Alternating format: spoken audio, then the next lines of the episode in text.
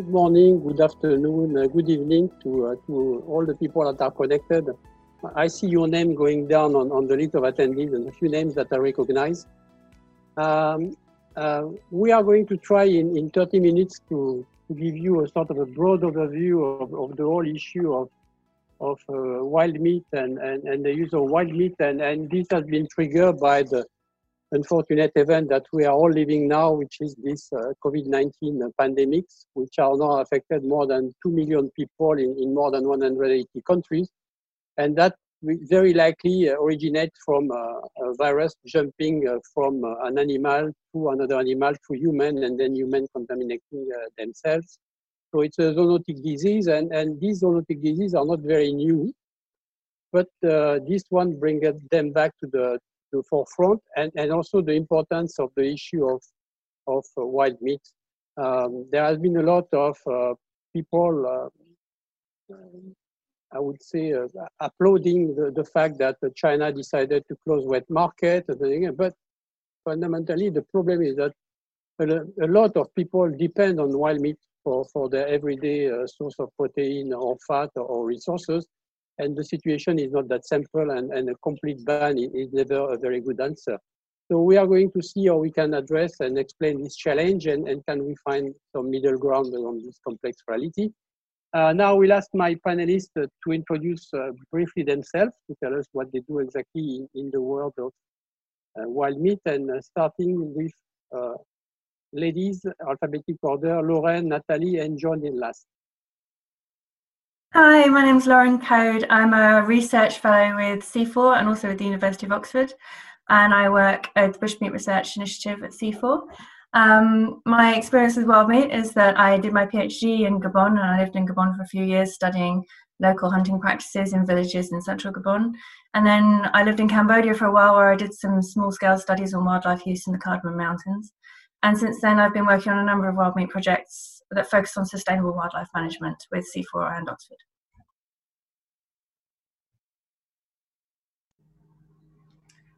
Hi, I'm Nathalie Van Vliet. So I have been working on wildlife and um, wild meat issues for the last 20 years. Uh, basically, my experience is more in Central Africa and more recently in the Amazon. And I would say that even more recently, I've been lucky enough to discover about wild meat use in the Caribbean, which I think is a, a very much understudied region in terms of wild meat use it has been very interesting. So my focus is really on the links between wildlife and livelihoods, understanding the importance of wildlife for the people that use it, um, either for food or to protect their crops. There are many reasons why people use wildlife.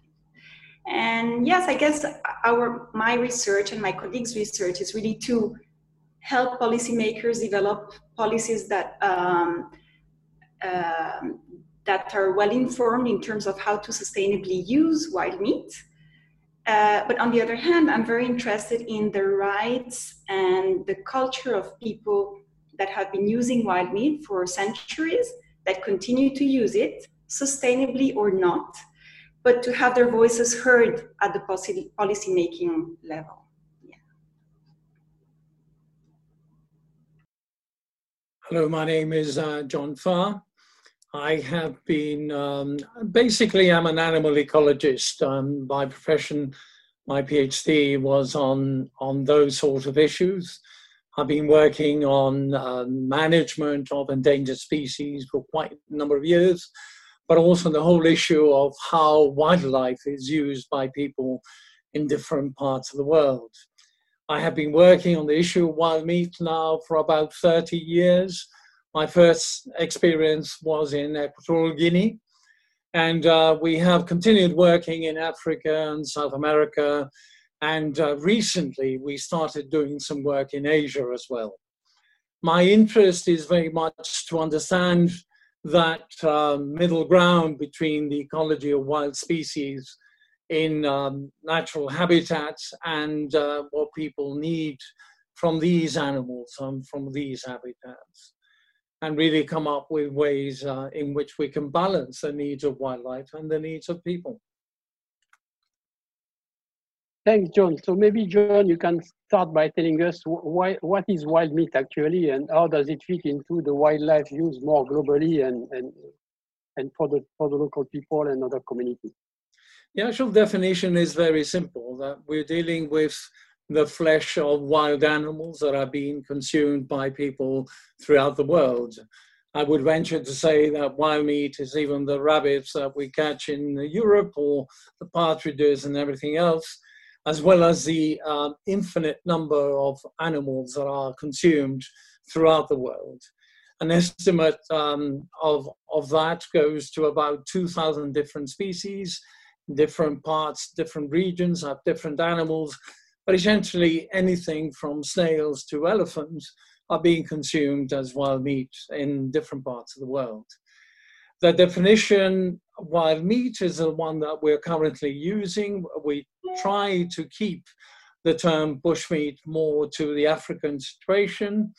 The Latin Americans, for example, have a particular view that bushmeat, that the term bushmeat should be applied only to Africa, whereas in the context of Latin America, it's more game or wild meat. So these are semantics to some extent, because essentially we're dealing with wild animal flesh that's being consumed by people. Thanks, John. And then maybe Lauren, you can continue in saying, explaining us, for example, what, what is happening is the case in China now. Yes, I think um, one of the important things to note, I think John's brought up, is that wild meat is used all around the world, and um, it's used in by local communities as a an important source of protein and nutrition, but it's also used in urban areas, um, in in small regional towns, but also in large urban areas. Um, and in China, um, there are these wet markets that we're hearing a lot about. Um, often, when we've been hearing about wet markets in the news, it's been focused on the wildlife trade. But uh, wet markets actually include a range of different species domestic, um, livestock, fish, wildlife, and also plants. And it's one of the main ways that urban Chinese uh, get their buy their fresh produce. Um, but that's not just limited to China. We see wet markets all around the world, whether it's in Central Africa or South America, or whether it's in Cambridge going to the local fishmongers. So this is wild, wildlife use is, is very much global. Um, I think the the importance of wildlife for, for, for people changes depending on the situation. So we have uh, local communities, very rural local communities in places like like Gabon or central uh, other areas in Central Africa, where people are very much dependent on wild meat for their livelihoods and for their nutrition. Um, but people in in uh, regional areas, in regional towns in Central Africa, are also very dependent on wildlife for um, for nutrition, and this is bought through wet markets. Thank you. Now, maybe you can continue, Lauren, and, and telling us uh, what is the connection between this consumption of wildlife and and the emergence of uh, infectious or zoonotic diseases. So um, the emergence of, of zoonotic diseases obviously um, is incredibly um, important and more than 60% of infectious diseases um, originate from animals and of those about 70% come from wildlife. Um, the the question is how that how the um, infectious diseases transmit from the wildlife to humans. And that's where it becomes a bit more complex than just talking about wildlife trade. So, um, uh, more than 50% of, of outbreaks of zoonotic diseases uh, since the 1940s have been linked to um, agricultural intensification. So we don't just have an issue with direct consumption of wildlife spreading zoonotic diseases.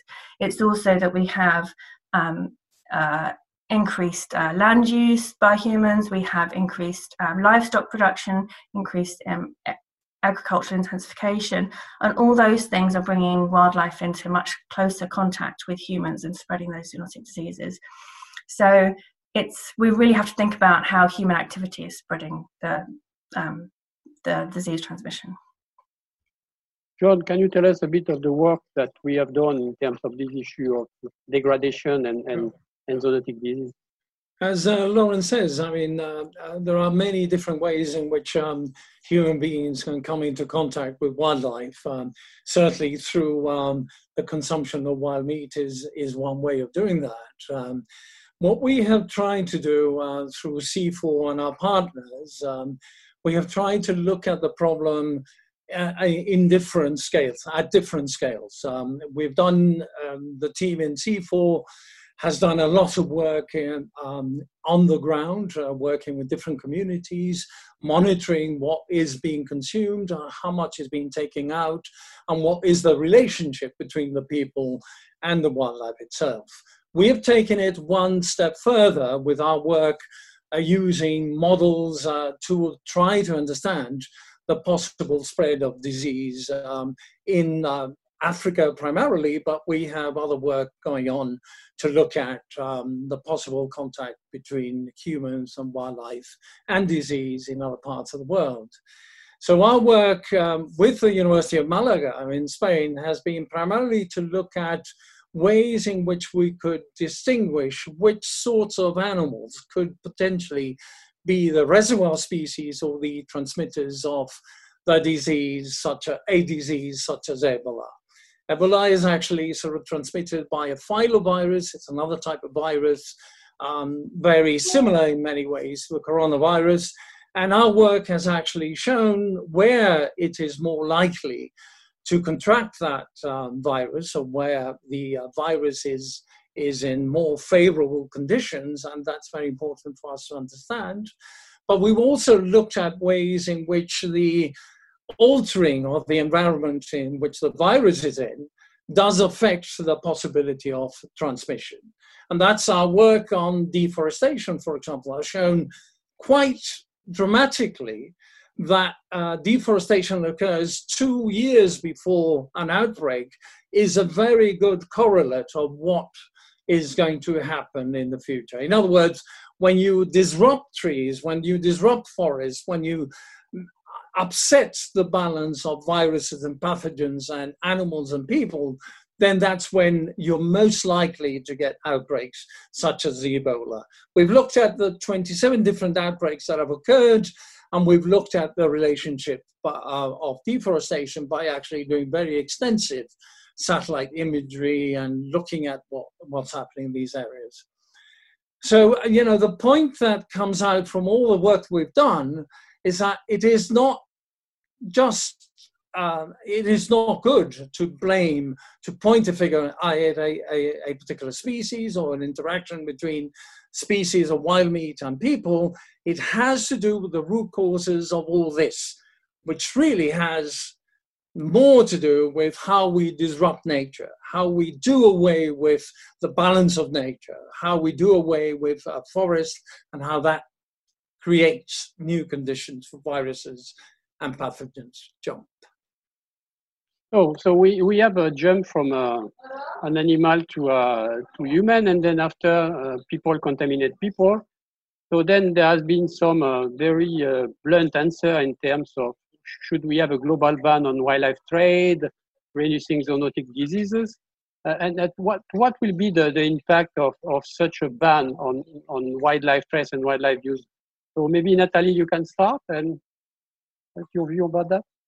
Yes. So on one hand, on one hand, many countries have already banned wild meat trade. In many countries, it's already forbidden to trade wild meat. Um, it's often even forbidden to hunt because the legislations are done in a way that if you look at the legislations um, closely, you will see that most of the hunting is actually happening illegally. So I don't really think that the ban right now would change things unless suddenly we have enormous capacities from, from those countries to actually enforce current regulations. Um, I mean, in, in the face of these emergencies, countries have put a lot of money in enforcing regulations that we would have never thought would happen, like keeping people at home for so many days which you know it could be that countries decide like china to actually really enforce those bans in the future. In that case in that case i think the ban could be i mean we have to look at it in different ways. I think of course for people that really rely on wild meat which are mostly rural people, uh, most of them indigenous people that have or kept the knowledge and the skills for hunting and that continue to rely on hunting as a main source of food or as um, a very important safety net. Those would be the people that are most affected if hunting or wild meat trade is banned and if the ban is enforced. Now, people living in medium sized towns, we have different situations. We have middle sized towns where uh, wild meat is still very important, particularly for the poor, because it's still a cheap source of animal protein. Um, in, and there's not a lot of uh, a lot of other alternatives. That's the case, for example, Kisangani uh, five years ago was in that situation where you had this this city was coming out from conflict, was in a post-conflict situation. There was still very little access to domestic sources of meat and so wild meat and uh, other non for non-timber forest products were the cheapest way to acquire proteins for people even in that uh, urban area. So um, we also have other medium-sized towns where domestic sources of meat are very much available. If you take the example of Leticia in the Amazon or Lethem in Guyana, where I'm working now, you know, you have plenty of other sources of alternative proteins. You have you have beef, you have chicken and eggs, you have industrialized meat. So wild meat is not really a necessity. So banning the trade would affect a very limited number of stakeholders for which I don't think it's too difficult to find alternatives and to to help convert themselves into other other um, livelihood activities.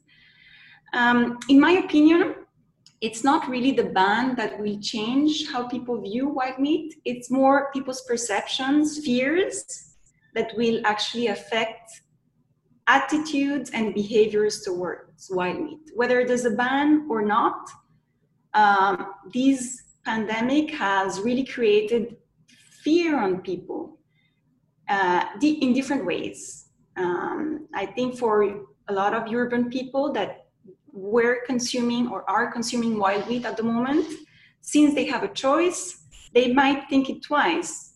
We already see this trend in Kisangani where urban people are starting to respond and saying, now that we are aware that Ebola comes from wild meat, we don't want to eat wild meat so much anymore. Which is not the case for rural people who say, Ebola or not, I have always been eating wild meat and I continue to do so because that's I don't have any choice, right? Um, on the other hand, I think that rural people um, are more and more conscious due to what's happening now at the moment that their livelihoods has become too dependent from the outside world, from the markets, from chicken coming from the neighboring countries, from Brazil, industrialized food coming from everywhere in the world, and their food security is at risk when suddenly you have to close boundaries, you have to close villages, entire communities. In Guyana, for example, entire communities are closing, are locking themselves down. Um, so the only source of meat now is fish and wild meat again. So I think uh, people are starting to think we need to be clever enough to maintain those skills and and knowledge about wildlife, about how to use wildlife sustainably, because that's the only food source that we might have in case of crisis. So I, do, I think one of the interesting things that we, we will have to look at in, in the future is actually how um, people have changed their behavior in the face of these pandemics, which has, I think, surprised everyone in the world, whether you are from urban areas, whether you come from the tropics, uh, or from temperate regions. I think these this has changed a little bit the thinking in terms of how do I ensure my food security in the future in, in case of crisis. Yeah. Thank you. So, now we have had a sort of a view of the local people and the views of the wild meat, but uh, Lauren, what, what will be the impact on the conservation of biodiversity uh, in terms of these various policy uh, mm. implemented or not implemented? So I think there's first of all there's a really good blog on this. Um, uh, there's a piece on this in the conversation. Um, it's written by Dan Challender that I um, urge people to go and read. Um, but start means the starting point that Nathalie made. Many many countries have already got trade bans in place, and those trade bans aren't really working for a number of reasons. One of the main ones being that there's very little enforcement of the trade bans, and another reason being that the um, the laws surrounding hunting are quite um, quite difficult to enforce. Um, they can be quite opaque, and they a lot of them need to be reevaluated. Um, but further than that, I think that we haven't got that much um, evidence that trade bans really work that well. So um, there's there was a small study on um, uh, a trade ban that was enforced in in Equatorial Guinea in the Malabo markets in 2007, and while they found that when wildlife was um, trade was banned in Malabo, there was a an initial decrease.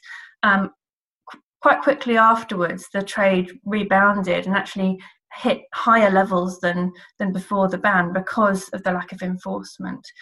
Um, the other issue is that if you do ban trade and if you are effective in, in banning that trade, then what it can do is it can push the trade underground into illegal markets. And that can, in some circumstances, increase the amount of trade that's that's organized by criminal gangs.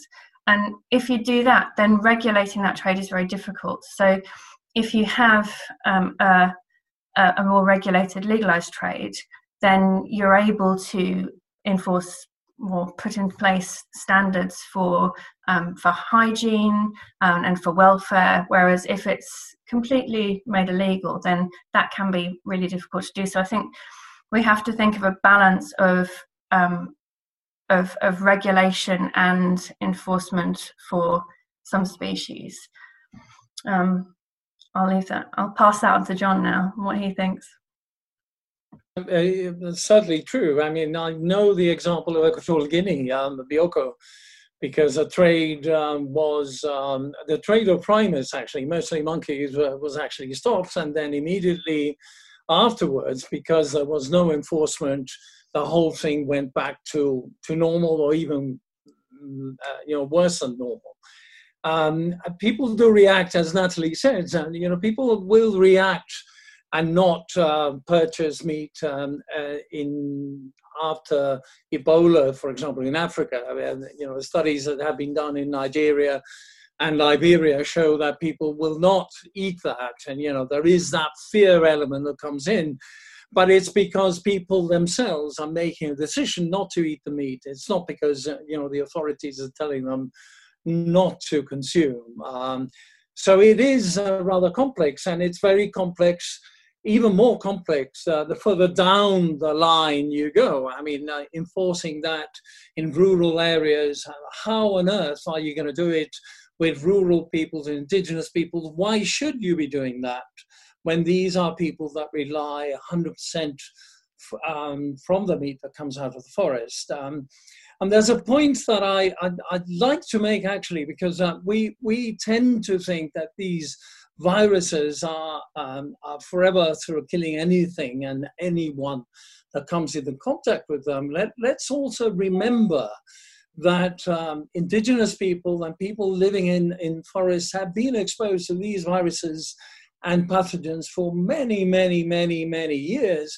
And there's plenty of studies out there that actually show already that there are uh, clinical expressions, immunological expressions within these uh, communities uh, of exposure to viruses that could be very, very important for us to understand as a means of coming up with new ways of dealing with viruses or pathogens.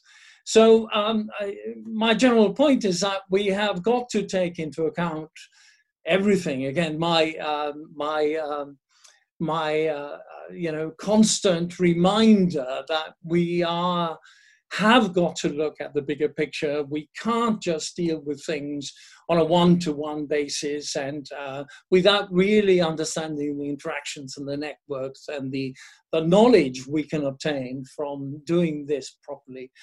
And for us as researchers, I think it's fundamentally important that we understand this more global, more macro way of looking at things so that we can come up with uh, possible solutions to the problem. And that's what our team has been doing for all this time.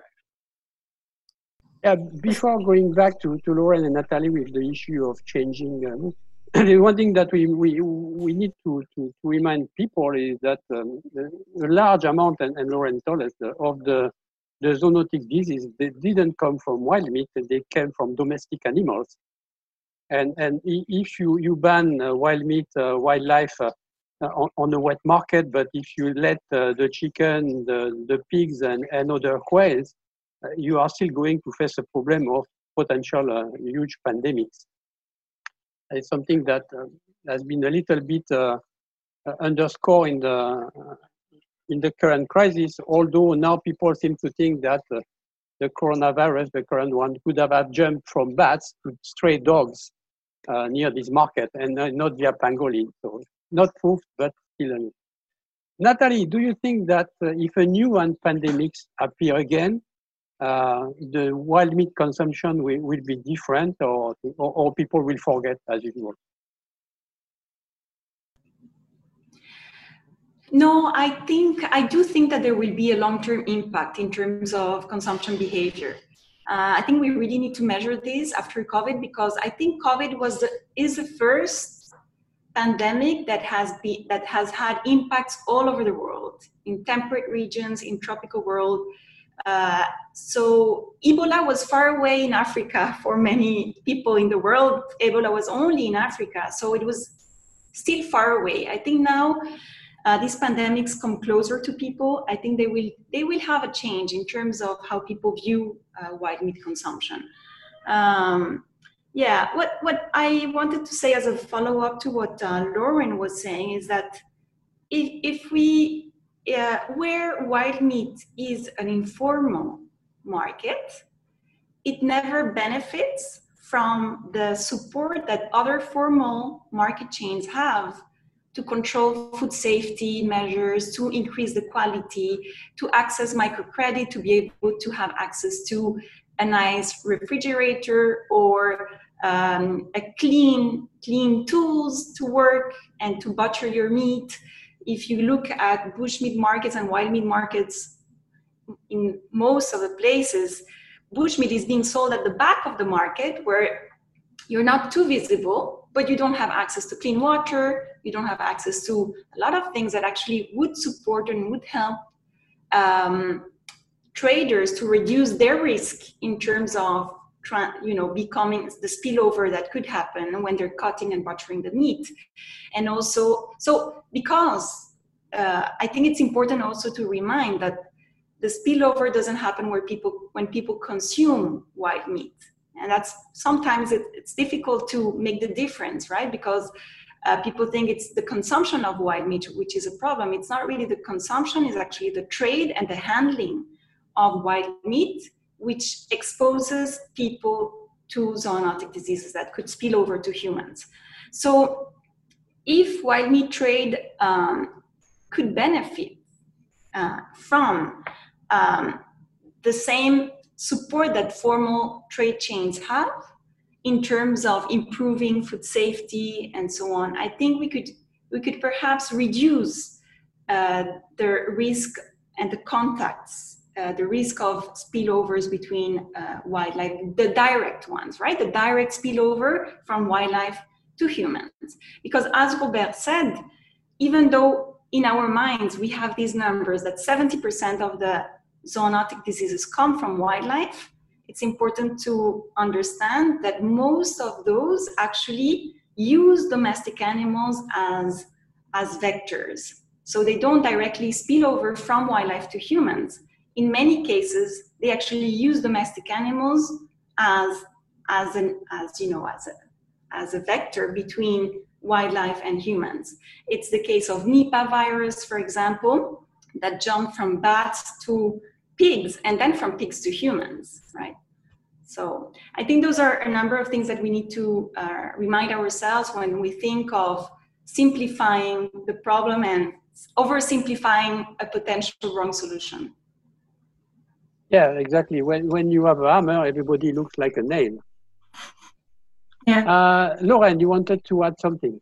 Yeah, I think just adding to Nathalie's thoughts there that um, this is this is definitely a global problem. It's not a problem um, for Central Africa or South America or people who eat um, eat wild meat um, in in rural areas. It's a it's a problem for all of us. Um, we have very globalized food systems, and we have a rapidly increasing global population, and this is an issue of how to feed that population sustainably and in a way that isn't going to um, keep on having huge impacts on on our our natural world. You know, we're the the reason why we're getting this increase in zoonotic diseases isn't just um, butchering of wildlife in in places in the in the global south. It's um, it's our production of uh, it's our intensification of agriculture for products like soy um, and palm oil.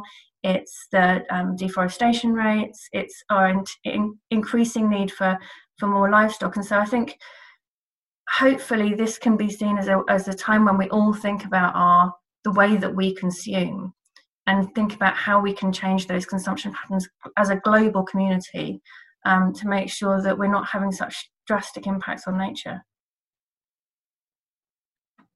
That's a big question. Will we learn the lesson? Uh, we will see after the. Um, we have been talking, speaking for more than 30 minutes. Now I have a few questions uh, uh, typed by the the floor, and uh, I will uh, uh, write a few and then uh, read a few, and then who wants to answer answer. So let's say by the first one, which is about the nutritional advantage of food products from free-range livestock, swine, and poultry have been highlighted shouldn't the nutritional dimension also be incorporated in the wild meat discourse, not only the zoonotic risk. John, you want to talk about the nutrition?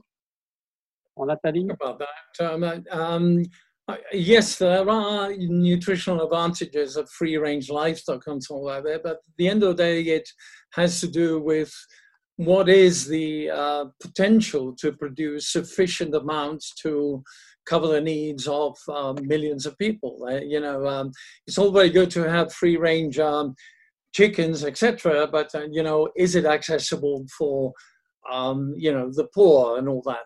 Often these these sort of things in our countries, for example, these sort of products are very much a middle class type of um, uh, commodity rather than. Uh, so we we've got to look at ways, and I, I mean, following on from what Lauren is saying, that part of the problem that we have nowadays is that the, the need for for more and more food uh, to be accessible to, to more and more people has actually pushed us into this corner where we have to industrialize the way that we produce um, animals and plants and all that.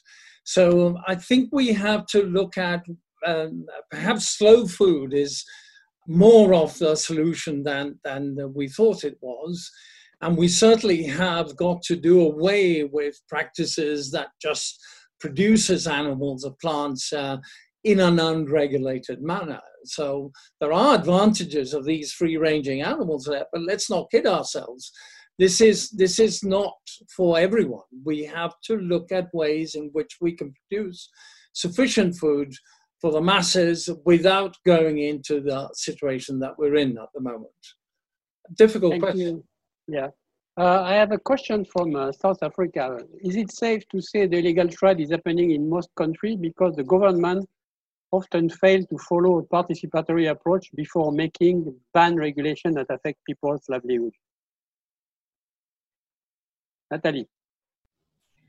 Yes, I, I, I, do think that most of the regulations have um, have been inherited. I mean, at least for for for the the countries that were colonized in the past, which is the case for whole the whole Latin America, the whole Africa, and also uh, parts of um, of uh, Asia. The regulations were inherited from the colonial times, and they have changed a little bit, but changed in a very chaotic way. So we end up with regulations that are unclear, that are full of gaps, that do not represent people's realities, and where people have never been involved in the discussion in terms of how do those regulations represent the reality, which is what regulations should do, right? They should represent the society and they should represent what the society thinks uh, is right or wrong, right? And I think this is where participatory processes are very important. I think I think I could um, um, uh, congratulate the efforts that Guyana as a country is is doing at the moment, uh, trying to develop new regulations for wildlife trade and wildlife use, involving the different regions, trying to reach out to different uh, regions and different uh, community groups. So uh, I think this is the this is where we should be. I think trying to go in terms of understanding the different stakeholders' views, those that are the primary producers of wild meat, the hunters and their families, and then the rest of the stakeholders that are involved. So, how do we involve the traders? What is the vision they have? Uh, how do they think? They are concerned if you talk to them they are concerned about sustainability because it's their business. So they could be engaged in a, in a constructive manner to co-develop those regulations in a way that is more consistent representative of realities and more adapted to the different contexts. Yeah. Thanks. I have a question that is a bit of follow-up on that and uh, looking at the scientific evidence on the relationship between ecosystem degradation and zoonotic transfer is this current pandemic not a reminder of the importance of regulating and reducing extractive industry, which is opening up forest dialoguing road, uh, rather than yet again trying to criminalize indigenous and rural people? Who wants to say something about that? Since I know Simon, may, maybe I can answer that question. Uh, there is evidence and growing evidence that as you disrupt um, ecosystems and certainly tropical rainforest, then you're going to have that the outbreaks um, of diseases are more likely to happen. And there's mounting evidence that as you open up forests, uh, more people are in contact. And there's a wonderful paper that came out recently that shows that there's more contacts between non human primates and humans in, in more open areas as you open up forests. We know from our own work that fruit bats tend to be much more common and, and uh, the areas are much more favorable where humans are actually opening up forests. So the opportunities for these jumps of viruses from uh, animals to humans is much more likely. That is mounting evidence. That's uh, enough information now to actually tell the world that we have to stop the way that we do things in terms of deforesting for oil palm or whatever, um, and try to come up uh, with solutions to that problem. And as Simon says, I mean, it's not a question, nobody should be pointing a finger at indigenous peoples or rural people for what they're doing. And it's really a, a different problem. It's a macro problem, much more related to extractive industrialized forms of altering habitat. And that lesson has got to be learned. And the good thing about COVID, in a way, if you can call it that, uh, good, is the fact that this event is affecting the pockets of people, of the, the people who have a lot of money. Basically, it is an economic crisis as well as a, a natural crisis. So it should be very uh, clear to everyone that we have to go back to the root cause of these issues and, and for us to understand better how we should be protecting these habitats and the people within them. Yeah, which brings us to the question, this economic, uh, from our colleagues from TRAFFIC, and that's beyond the direct impact of action by government to address COVID-19, uh, such as ban, what do you see as some potential impact of the wider political and socio-economic change that are likely to occur, uh, such as the likelihood of a deep economic recession as a result of the lockdown? So, so what will happen if in places where people are already barely scraping by are already lower down in terms of economic possibility and will people uh, move back to the village? Will people increase hunting? What, what, what do you think will happen? Lauren? Um, yeah, I think this isn't being talked about very much at the moment. And, um, you know, we, we've seen COVID um, sort of increasing, first of all, in in China and then in, in Europe. But um, there can be, there's, if it if it does start to increase in Africa and South America, we're going to see some really devastating impacts on people who are already struggling. Um, so there's going to be the economic impacts and obviously the um, the health impacts. And when we've seen quite a lot of urbanization um, over the last sort of 20 to 30 years, especially in Africa, um, when people come under economic and social strain, they tend to move back to the, the, rural areas, and we may see some of that urban to rural migration as a result of of this coronavirus. Um, when that happens, people often need to fall back onto um, safety net activities as well, such as such as hunting. And so, one of the hypotheses is that you may find that people become more dependent on wild resources as a result of of, of, of coronavirus. But this is all very much hypothesis. Thank you. So I'm looking at the question, uh, trying not to. Uh, uh, so there's a question asked. Uh, Nathalie talked about changing behavior. She said that the Nipah virus came uh, from bats to pigs. I want to know more about this concept of changing behavior. What must we do now? Nathalie, what up to you? Well, I think first, first, I think we really need to understand people's perceptions and values regarding wild meat in a changing world because we tend to actually see the world as static and we forget that things are changing very quickly. So, for example, villages that were eating a lot of wild meat 10 years ago might not be doing so right now. Everything changes even before we are able to even publish our own research. So, we have to look at it. Uh, uh, you know, as a dynamic system, understand in these new, um, in these constantly new contexts, particularly with trends of increased urbanization, um, increased disconnection from nature, even from the young generation, even from people born in rural areas and living in rural areas.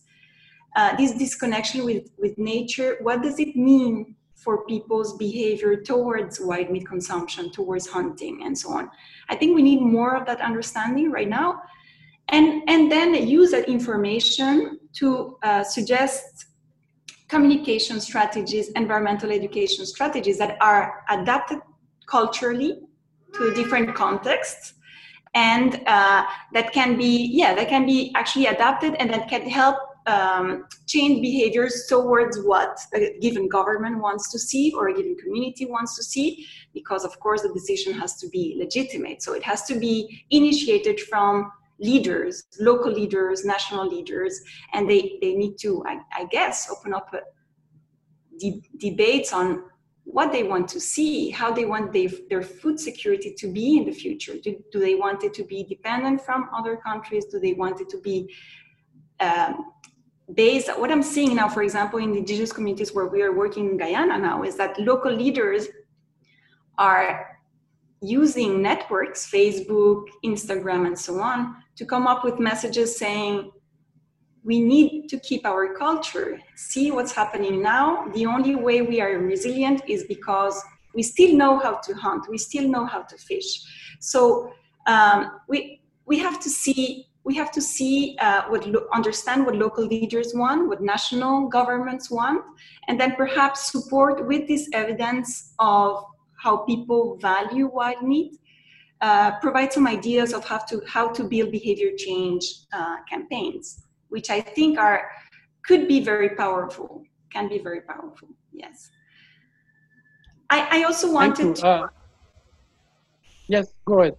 So just one thing, I, I do agree with this extractive industries and any other human activities that actually disrupt natural ecosystems and bring people closer to nature natural environments i also think that the world is learning how to be urban right now because very recently not so long ago we became urban we were mostly rural 10 years ago more or less we are now urban and now we have to live with a lot of problems that are due to our urbanization processes and if you look at diseases, zoonotic diseases, peri-urban areas, growing peri-urban areas are particular hotspots for zoonotic diseases, spillovers.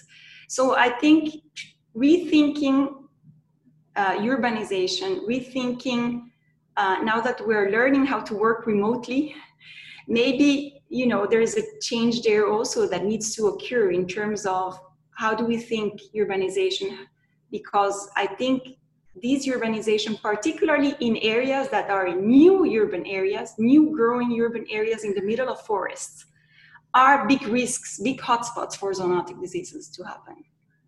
And putting the issue of, of zoonotic diseases aside for a minute we already have seen that you know wildlife hunting in many areas is is is becoming unsustainable. And one of the issues is that we are having increased urban populations who are still eating wild meat. And they're not dependent on wild meat very often but they're eating it for for cultural reasons or for taste reasons.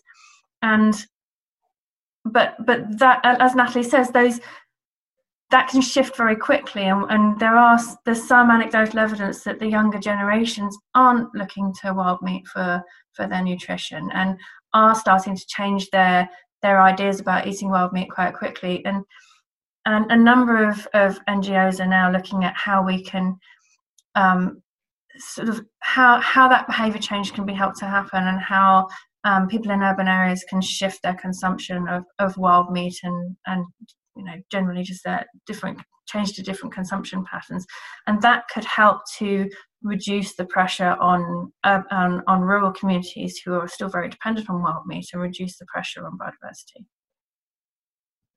yeah, I have an interesting question here on the issue of uh, is it possible to promote wildlife farming instead of directly exploiting the resource from the wild? And, and that's particularly relevant in the case of China because a lot of the animals that are sold in the wet market they are not coming from the wild, they are coming from farming. Uh, who wants to have a shot on this one? Well, maybe I can I can say something about wildlife farming. For us, uh, you know, certainly in our group, in our research, we have seen um, a lot of people um, um, from the outside sort of telling us that the solution to the, the wild meat problem is to encourage um, rural peoples or anywhere in the world to, to farm the animals that normally hunt in the forest. Um, our experience, certainly from Latin America and from Africa, is that a lot of these uh, activities, these uh, initiatives, don't really sort of produce enough meat, and there are many issues to do with disease. There are issues to do with how you maintain these animals properly, etc.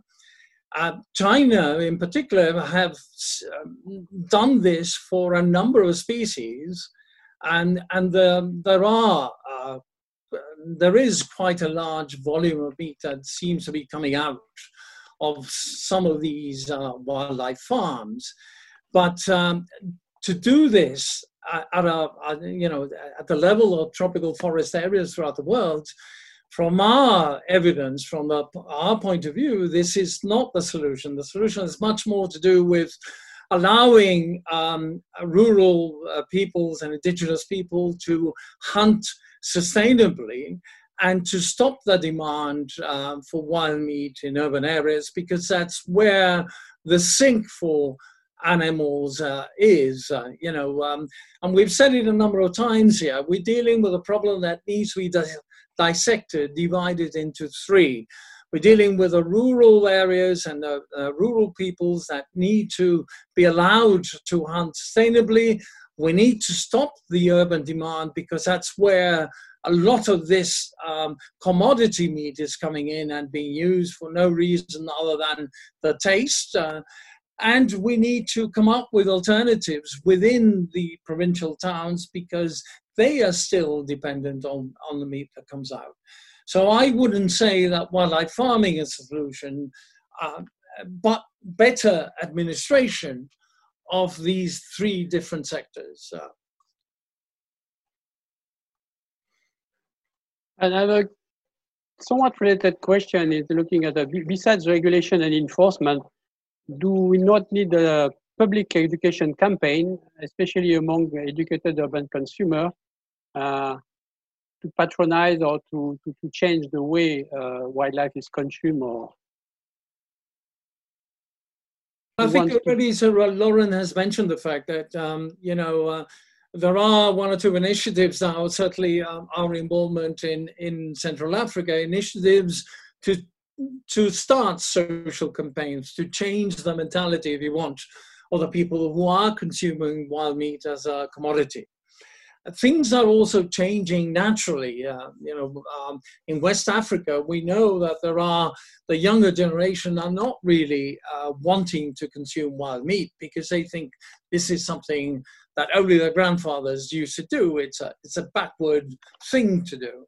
However, we in areas where there is still quite a bit of consumption of wild meat. If you think of Kinshasa, that has over 10 million people, even if two grams of wild meat was consumed by each person, you do have a, an enormous amount of wild meat still entering these cities. So, social campaigns, working with these uh, uh, communities to change the way they do things, must be the way forward. And then we have the $1 million question. What strategy can you propose to discourage the bushmeat consumption in regions where people depend on it for food? Lorraine, you want to have a go at this maybe, one? Maybe, maybe Laura or, or, or Nathalie can answer that. But I, I'll add my, I'll add my two pennies worth. I, I, I think again, it's a question of not prohibiting people in in dependent areas to to hunt. I and we do not believe that that is the way forward. What we can do and should do is actually work with these communities so that they can have a resource that continues into the future. In other words, sustainable use of a resource is what we want in these areas, not banning. John, you need to let the ladies talking. So, uh, Lorraine and Nathalie, because this is probably the last question you can answer. Sorry. I do. I mean, I agree with John that um, I think it's we we don't want to be um, we don't use the same techniques for everywhere. So rural communities that depend on wild meat, um, these are often many communities, very many small communities, and even if you wanted to try and um, change hunting practices in those communities, it'd be incredibly difficult because there's they're very small, remote, isolated communities uh, spread across large areas. But you know the main the main issue is that they they do completely depend on wild meat still, many of them, and so uh, trying to reduce that wild meat consumption is, is just not ethically right. Um, and I, I do see that we have larger problems in the consumption of wild meat in, in urban areas where it isn't an issue of food security. And going back to the global problem, in these these areas where people do consume wild meat, the the consumption of wild meat isn't the only issue it's also the destruction of the habitat that those animals live in. So we at the same time as thinking of how we can regulate wild meat consumption and wild meat hunting we also i think have to think about how we can reduce reduce habitat loss. Nathalie your view on this one? Yeah, I think maybe as we're talking about solutions, I think I, I just want to add the fact that um, uh, land tenure is a big is a big aspect that we need to consider. I, I have seen in communities where they have land tenure, they have the possibility to um, develop their own guidelines, their own rules about hunting, about the use of natural resources, about deforestation, about they they are much more resilient. They are able to um, sustain the use of their natural resources longer. Um, because yeah because there's a, a sense of ownership and therefore local leaders have um, have have have a stake and are respected for the fact that they are the guarants of of of the land and therefore the resources. So uh, i think if i can um, compare two different situations the, the examples that we are seeing now in latin america where indigenous communities have land tenure not necessarily perfect because many communities are asking for extensions of, the, of these lands. But those communities are able to take decisions even no matter what is happening nationally or globally. So they can protect certain species locally. Uh, they can, I think they can uh, come up with much more clever management ideas than national regulations because they know the territories, they know, they know their microhabitats. They know the specific species that are that is specifically vulnerable in that particular area so and they have the knowledge of their resources so i think uh, land tenure is one of the aspects where um, the, the devolution of rights and land tenure to local communities is one of the things that I think we need to be working forwards to ensure sustainability at that level, at the local level. Okay, thank you very much. I think we are getting close to the, the end of our webinar. I will just answer one question and will answer this one myself from Rajpuri who is asking, do we need a more rigorous research program directed at identifying the causal chain that lead to these outbreaks? So the answer is yes, we need a program. And can CIFOR develop a more rigorous program to research causes? I think we are very interested. And if anybody else in the group listening to us is interested, please don't hesitate to contact us. This is definitely a very important question. I would like to thank the, the attendees. I would like to thank uh, Lauren, Nathalie, John, and uh, all the CIFOR colleagues that help in the background uh, to run this webinar. Um, this is over for me from Bogor. Uh, stay safe, stay healthy, all. Wash your hands, and uh, till next time.